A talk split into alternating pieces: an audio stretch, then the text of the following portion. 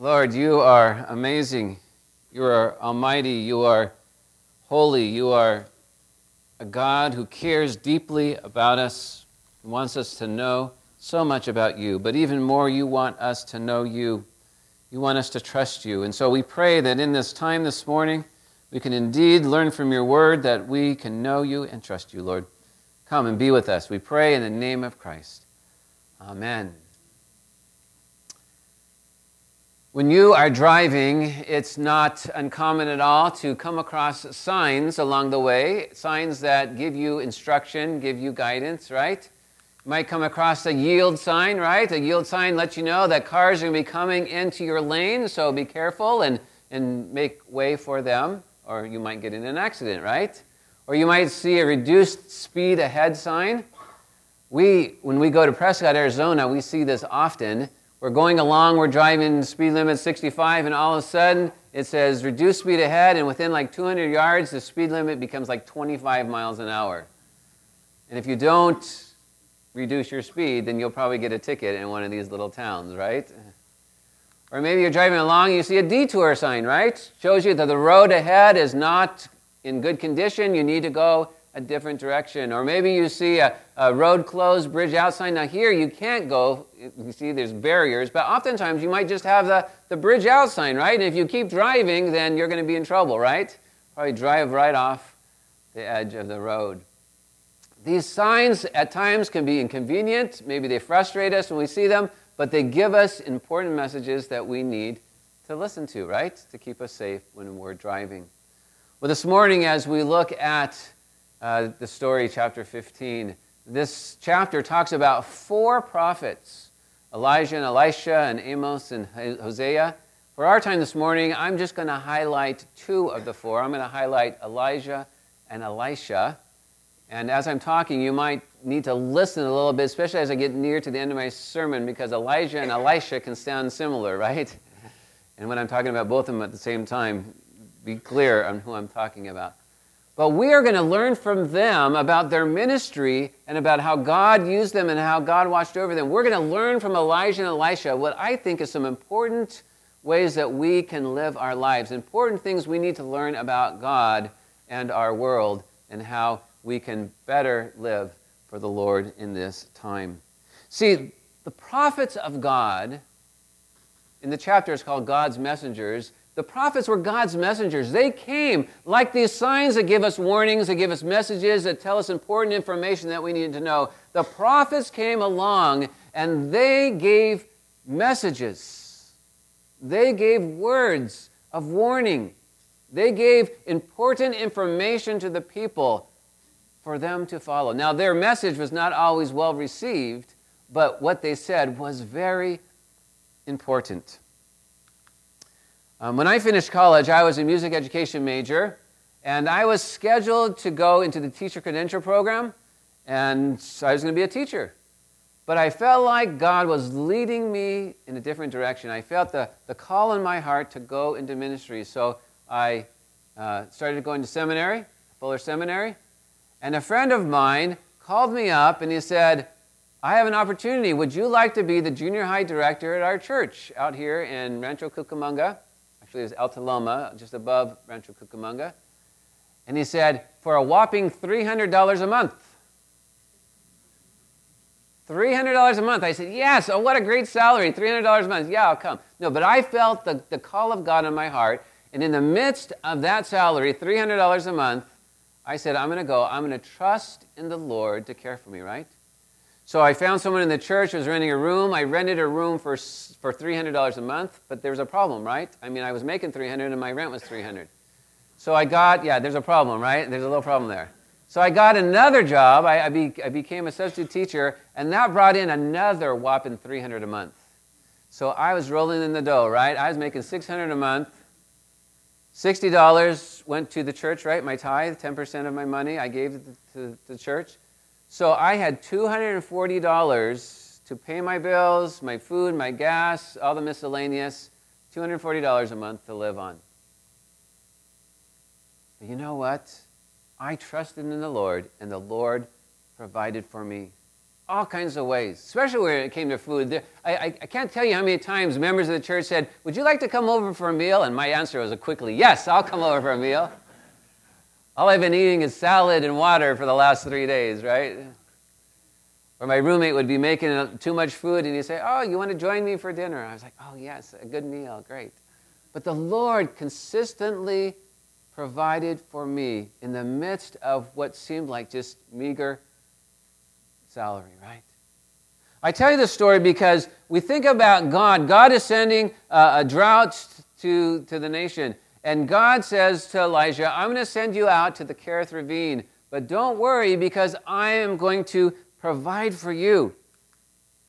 1 Kings, Kings 17:4, you will drink from the brook, and I have directed the ravens to supply you with food there. Isn't that a wonderful verse? This shows the, one of the many ways that God regularly provides for us, how God cares for us, how God will bring things to us in ways that are unexpected. You know, who would ever expect their food to come from a bird, right? And so here we have God showing to Elijah, I care for you. You are my servant. I'm going to provide for you. You don't need to worry. See, it's easy to not trust in the Lord in this way because it seems so out there, right? How, how is this going to happen? You get yourself in a situation, you're like, I don't know how, how this is going to be dealt with. I don't know how I'm going to be okay in this situation. And God says, Don't worry, I'll provide for you. And when we trust in that way, as Elijah trusted in the Lord, as we trust in the Lord in that way, God works in our lives in wonderful and powerful and profound ways where we see and we experience the very presence of God in our lives. God becomes real to you as you see Him work in these ways. Maybe an unexpected check comes to you, right? Or maybe you get a free service for something. Or maybe a friend invites you out to a meal. And time and time again, you trust in the Lord, and these miracles happen in your life. And you know that they are the Lord. Well, along with the ravens coming to Elijah to help feed him, uh, God sends a widow. And this is not a chance encounter. This is an experience that is going to bless the widow, and this is going to um, bless Elijah, right? Because this widow comes and provides food for Elijah. Probably was better food than what the ravens were bringing him. And in the midst of this encounter, Elijah goes to the widow's house and she see, he sees that her son is sick. And by the power of God, he heals her son. And in that experience, the widow believes in God and believes in Elijah as a prophet of God. So the widow's son is healed, and she's blessed, and she's blessed because she starts to believe in God. But Elijah is blessed because she believes in him as a prophet. You know, and as a prophet, that was really encouraging when people really lifted you up and believed in you, right? The prophet's job was very difficult, right? The prophet was a messenger of God, and more often than not, the role of a prophet was to convict people of their sin. To convict people of their sin. So let's say that you're looking for a job, and you come across this job description, and so you start to read this job description, and it says, Wanted, a person of trust and integrity. And you think about, okay, yeah, that describes me. I'm trustworthy. I, I, I'm a person of integrity. And then you read the next one a person who has good ears to listen to the voice of God. Yeah, I can do that. I can listen to the voice of God. That sounds good. And then you get to the third point a person who is willing to convict people of their sin, to confront people in their sin. And you look at that and you're like, uh, I don't know if I can do that, right? Who wants to go and confront people in their sin, right? Who wants to do that? Prophet's job was to do that primarily, and because of that, a prophet was not very popular. In fact, we read in the scriptures that whenever King Ahab saw Elijah, he called, them, he called him a troubler of Israel. Can you imagine being Elijah, you're walking along, oh, there's a trouble of Israel, right? And people start to look down on you. Maybe they mock you, they give you a difficult time, they make your life, life difficult, and you are not popular as a prophet, and you spend much of your time in isolation. So you can just imagine Elijah going through these ups and downs of emotions as he's trying to be a servant of the Lord But see, Elijah, being the, the faithful prophet of God, tells it straight to Ahab. And we read about what he says in verse 18, and read the underlined part with me. Elijah said, I have not made trouble for Israel. I'm not a troubler of Israel, he's saying. But you and your father's family have. You have abandoned the Lord's commands and have followed the Baals. And here we get the truth. We get the truth. The truth is not that Elijah is the problem, right? A lot of times when you, when you try to confront someone in sin, when you try to tell them something is wrong, right, they, they get mad at you, they get angry at you, like, why, why did you do that? It's your fault that I'm feeling this way now. No, the truth is, it's your fault. You're just not taking responsibility for your actions. And Elijah is saying, No, it's, I'm not the trouble of Israel. You and all the people have turned away from God and started following the gods of Baal. You are the troublers of Israel. That is the truth. And you know, it is difficult to hear the truth for people who are not letting the Spirit of God convict them, right? I mean, that is really the Spirit's role. God has sent His Spirit to convict us of our sin. And when we're not sensitive to the Spirit of God, then God will put people in our life to confront us. Maybe you've had that experience, right? God is trying to convict you, kind of trying to get you back on the right path. You're not listening, and all of a sudden, this person comes in your life and starts to challenge you in your faith and in your walk and in your decisions. And you're very uncomfortable in that situation, but that is God at work. Or sometimes maybe He calls you to be that person in another person's life. You walk alongside them and you try to help them see the wrong that they are doing. You try to help them get back on the right path. And that is what Elijah, as a prophet, was doing for the people. And so Elijah says, You know what? I want to try to help the people get back to God, right? So he says, Let's do a test. Let's do a test. He says to Ahab and all the people, Let's do a test. We're going to have a test. You get your bull, and I'll get a bull, and we'll prepare it, and then we will call out to our God, and we will see what God answers by setting the, the wood on fire and, and burning up our offering. They liked that test. They said, Oh, that's a good test. Yeah, we'll, we'll go along with that. And so they start to, um, well, we read it here in 1 Kings 18, 23 and 24, and read the yellow part with me. Elijah says, Get two bulls for us. Let Baal's prophets choose one for themselves, and let them cut it into pieces and put it on the wood, but not set fire to it. I, Elijah says, will prepare the other bull and put it on the wood, but not set fire to it. Then you call in the name of your God, and I will call in the name of the Lord. The God who answers by fire, he is God. This is our test, okay? They say, okay, we, we like that test, we'll do it. And so they, they set it all up and then they wait, right? And we're told in verse 26 so they took the bowl given them and prepared it. Then they called on the name of Baal from morning until noon. So a lot of hours is going by, right? They're calling on the name of their god Baal. Baal, answer us, they shouted. But there was no response. No one answered. And they danced around the altar they had made. So first they're shouting. That didn't work. They thought, well, maybe we'll dance. You know, maybe that will, you know, appease the gods. All right? So we'll dance and maybe that. Will... And Elijah starts to mock them. He starts to give them a hard time. At noon, Elijah began to taunt them. Shout louder, he said. Surely he is a God. Perhaps he is in deep thought or busy, or maybe he's traveling somewhere, right? Maybe he is sleeping and must be awakened. Where's your God? Why is your God not answering? Oh, maybe he's traveling, maybe he's asleep, right? But he knows that their God is not going to answer because he knows that Baal is a false God.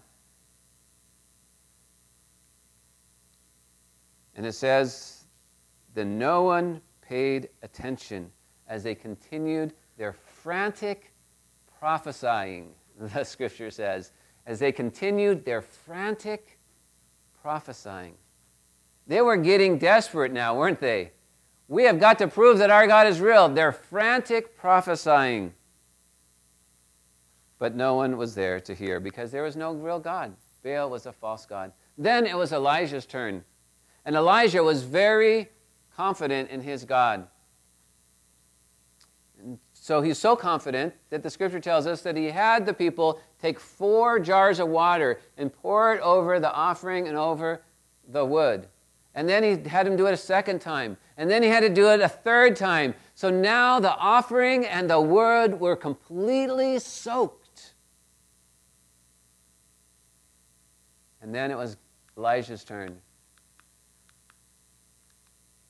1 Kings 18:38 In the fire of the Lord he called out to the Lord and the fire of the Lord fell and burned up the sacrifice the stones in the soil and also licked up the water in the trench God sent so much fire. It was so powerful, so strong that not only did it light the fire on the wood, right, but it burned up everything and it even consumed the water in the trench. God proved himself to be true. And then we have the response of the people in verse 39. Read the yellow with me. When all the people saw this, they fell prostrate and cried, The Lord, He is God. The Lord, He is God. Wow, what a great story of God proving himself to be true. Elijah knowing that God was the real God and that he was a prophet of God. He was a messenger of God. The people had turned from him and he spoke out his, uh, God's truth and he came to show the people that God, the God that they had turned from, was the one true God. We've talked before about how it should be evident that God is real by how God is working in your life. And so, if you don't feel like God is at work in your life, I want to encourage you. I want to encourage you to humble yourself before the Lord. I want to encourage you to give your heart over more, just like the song we just sang. Give your heart over to the Lord all the more. Confess your sin, seek the Lord, walk faithfully with, with Him, and let your decisions be based on His Word. Live in His will, and then you will experience the Lord. And then this will be your testimony, right? Elijah's testimony was look, look what God just did, right? And they believed in the Lord. You want someone to believe in the Lord? Share with them what God is doing in your life, right? Maybe you've been healed in some way. Now, Greg and I talk about that all the time. He is, so, he is so excited when he goes to therapy to share his faith because God is with him and he knows God is with him. You've been healed, your family member has been healed, you've seen healing happen. Share that with others. Let them know what God is doing. Or maybe your marriage has been restored, or maybe uh, you've had a difficult friendship that's been restored. Share that with others. Let them know what God has done in your life. Maybe you've gone through a difficult time, or maybe He's provided for you when you went through some trouble. Share this with the Lord. What is God doing in your life? Share that with others. Let that be your testimony that they might believe that God is real. The God that they're following is not a real God. You could even say to them, what is your God that you're following done for you in your situation? Look what my God has done for me. See, this is what Elijah is doing. When I first started as a minister, I had a, a pretty meager salary. Um, and then I got married and had children, and it even seemed more meager. But you know what is amazing is that sometimes God puts us in those situations, especially when you first start out, right? when you first start out and you're, and you're living and you're, you're living on your own, and a lot of times you don't have a lot. But when you don't have a lot, what do you do? You trust on the Lord all the more. And we trusted in the Lord, and the Lord provided for us. I could tell you story after story after story of how God provided for us right? I met a doctor. He was a Christian. He said, You're a minister? Oh, I will waive all of your fees. wow, is right. God continually, time after time after time, provided for us in ways that were surprising but wonderful. And when you share those stories with others, then they see, wow, your God is real.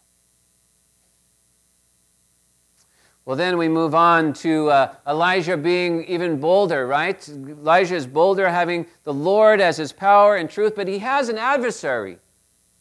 He has an adversary, and it is Queen Jezebel. Now, King Ahab, you know, gave him a hard time, but when King Ahab married Queen Jezebel, she was really his adversary. She really made his life difficult. I mean, if life as a prophet wasn't difficult enough, Queen Jezebel made it even more difficult. She, she turned her heart from God to Baal.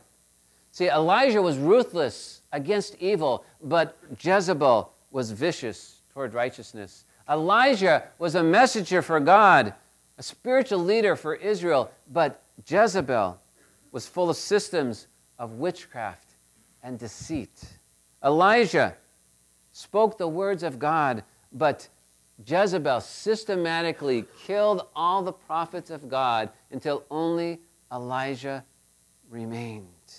So, even in the midst of watching God work and knowing that God was real, Elijah had these times of going up and down, right? He had some really low times in his life.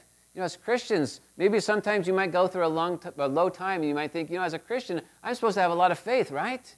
I, I, I don't I'm not supposed to go through low times. I'm not supposed to feel down. I'm supposed to always be up, right? Always joyous, right? But that's not the way it works in the world. We, we get bombarded, right? And we feel down and we feel low. And sometimes we wonder, where is God in all of this? And Elijah felt that way. He was discouraged by the evil that Jezebel brought against him. See, Elijah serving the Lord was both joyous and exhausting, wonderful and heartbreaking, uplifting and discouraging. But Elijah's fight wasn't just against Jezebel. And a lot of times when we have these experiences in our, in our life, we think it's the, the flesh and blood that's around us, right? The, the things of, of the world that we're encountering. But I, I need to give you a deeper spiritual truth. The fight for Elijah was not really against Jezebel. There's Elijah and King Ahab and Jezebel. Ephesians 6:12 gives us an important truth. Read the yellow with me. For our struggle is not against flesh and blood. It's not against flesh and blood. Really. It's against the rulers, the authorities, the powers of this dark world, and against the spiritual forces of evil in the heavenly realms.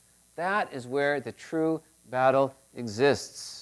This is why we need faith in Jesus Christ. This is why we must daily commit ourselves to the Lord. This is why we must listen to the voice of God and His direction. This is why we must surround ourselves with Christian brothers and sisters. And this is why we must pray without ceasing, because the battle is against the spiritual forces of evil in the heavenly realms. And I propose to you that just as that power was at work in Jezebel, that power is still at work today in this world and in our lives. We must be careful to understand this and to avoid this. King Ahab, remember how we talked about last, last week uh, all the kings? Oh, there's so many kings that turned away from the Lord, right, and did what was evil against the Lord. But we're told something about Ahab. Read the underlined part with me. 1 Kings 16:33.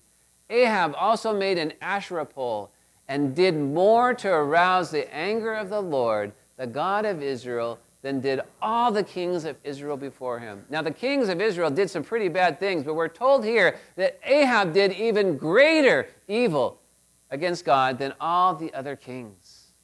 And when he married Jezebel, together they made up this terrible union of evil.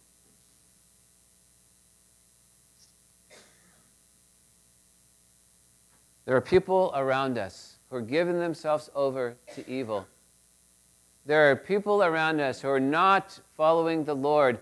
And if we allow them to come into our lives, they will influence us in our faith in negative ways. They will bring us down. And we must seek to avoid that. Very important truth. 1 Peter 5 8 and 9. Read the yellow. Be alert and of sober mind. Your enemy, the devil, prowls around like a roaring lion, looking for someone to devour. Resist him. How do we resist him? We resist him by standing strong in our faith in Christ. Resist him, standing firm in the faith, because you know that the family of believers throughout the world is undergoing the same kind of sufferings.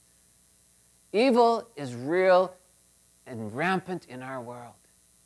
Evil is powerful, and without the power and presence of God in our life, we will not be able to overcome it. Do not be foolish. Our battle is against the spiritual forces of evil in this world. But there is good news. There's good news. In Ephesians 6 13 to 18, we are told of the armor of God. I encourage you to go home and read that today or this week. Ephesians 6 13 to 18. God provides armor for us, God provides protection for us, and He gives us one offensive weapon. You know what that weapon is? The one, only one offensive weapon. Everything else covers us, protects us. One offensive weapon. It is the Word of God. The Word of God. When Jesus was tempted, tempted in the wilderness, what did he use against Satan? the Word of God. He quoted Scripture. It is the Word of God that has the power in all things, right? Don't use your own thoughts. Don't use your own wisdom. If you're going to try to, to dialogue with someone, dialogue with the Word of God. Stand on the Word of God. The Word of God is your one offensive weapon against Satan and against the evil in this world. But God has provided us protection and armor and the tools for us to be victorious. Well, even as Elijah served God faithfully for many years, he experienced great danger and trouble and hardship, right? And so God decided that he was going to encourage Elijah by bringing along Elisha, right? You might remember the story. Elijah is led to Elisha. Elisha is plowing in the field. It's kind of fun that it's, it's kind of a similar story to Jesus calling the disciples, right? Remember, Jesus called disciples, follow me, and they follow him? Well, Elijah comes along, he puts this mantle, this cloak on, on Elisha, and Elisha leaves his plowing, leaves his field, leaves, ultimately leaves his family, and starts to follow Elijah to be his servant, to be his disciple. And so Elijah is encouraged by this disciple, by having someone with him in the ministry. And Elisha is blessed to learn from Elijah because Elisha will uh, uh, um, ultimately take over as the prophet of God. See, what a great reminder this is to be discipled and to disciple. We are called no matter where you are in your faith, no matter whether you've been a Christian for one day or a hundred years, we are all called to be disciples of the Lord. We're all called to look for ways or people in our life that will help grow us, right? To help sharpen us, to help remind us to stay strong in our faith and to walk faithfully with God. We need a person like that in our life. If you don't have someone like that in your life, I encourage you, encourage you strongly to find a person that you can walk with and that can walk with you that will help you grow in your faith. Conversely, we are called as followers of God to disciple others. Every Christian, no matter where you are in your life, should look for another person that you can encourage, that you can uplift, that you can share a Bible verse with, that you can teach, that you can help them to grow in their faith and stay strong in their faith so that they are walking faithful with God. We are all called to be discipled and to disciple. This is a commitment our leadership is starting to make every session meeting we are meeting together and we are talking about what does it mean to be a disciple and what does it mean to disciple others. And how can we encourage others in our congregation to be a disciple and to disciple? Very important. And we see this happening between Elijah and Elisha. And then Elijah gets near to the end of his time. And again, if you know the story, it's a magnificent story, right? we see that Elijah is taken up, the scripture says, taken up in a chariot up to heaven. Elijah is one of the only two people, there's two people in the Bible who, according to the word of God, did not die, but were taken up by God to heaven. The first is Elijah here in 1 Kings. And, this, uh, and the second is Enoch. Enoch. In Genesis 5.24 and in Hebrews 11.24, it says that God took Enoch and took him and brought him to him. Two people of God that God took. We won't go into that much, but now Elijah is being taken off, and Elijah cries out to him, Give me a double portion of God when you leave. I have, you know, have you ever done that? You have to take it over, take over for someone, right? You know, like you're a manager, and then they leave, and you have to be a manager, or you know, you're teaching a Sunday, or you're helping teach a Sunday school class, and the teacher leaves, and now you have, I mean, whatever. If you've ever had the person that you are helping leave, and now all of a sudden you find yourself in charge, you're like, help. God, help, right? Give me a double portion of your blessing, God. I need your blessing. And Elisha cries out, and, and Elisha receives that double blessing, which is important because he continues to battle against these evil forces. He continues to battle against King Ahab and Queen Jezebel. And Elisha performed his service faithfully for God for over 60 years over the reign of four different kings. His name, which means my God is salvation, is indicative of his message for the Lord, his message to the people of God. And I hope that when I get to the end of my life, I can look back and say that I faithfully served the Lord and had the kind of ministry and fruitfulness and saw the miracles of God in and through my life and my ministry, even to a portion of what Elisha did. And I hope you think about your life and I say, my number one goal, I hope you think this, my number one goal in life is to be fruitful for the Lord. And I can get to the end of, the, of my life and I can say, I was faithful to God and I saw His work and I saw His miracles in and through my life. And hopefully, maybe even a, an extra blessing would be, and I led some people to salvation. Wouldn't that be great? Wouldn't that be a great testimony? I hope you think that. Well, God's holiness demands judgment against the rebellious, but his redemptive love always provides a way of escape. I hope you're seeing in the story as we're going through that God is constantly speaking his message into the world. He's constantly speaking his message of hope and grace and salvation to his people. That when you turn to me and you come to me, you will find salvation and you will find strength and you will find meaning and you will find purpose, and I will be with you, and I will provide for you, and I will use you in wonderful and glorious ways. That is the message of the story. And as we talked about, how does my story fit into the story, into God's story? And that's what we need to figure out. How can I be that person walking with God to see my life be used in a purposeful and meaningful way for the glory of God? We too can be messengers of God's truth.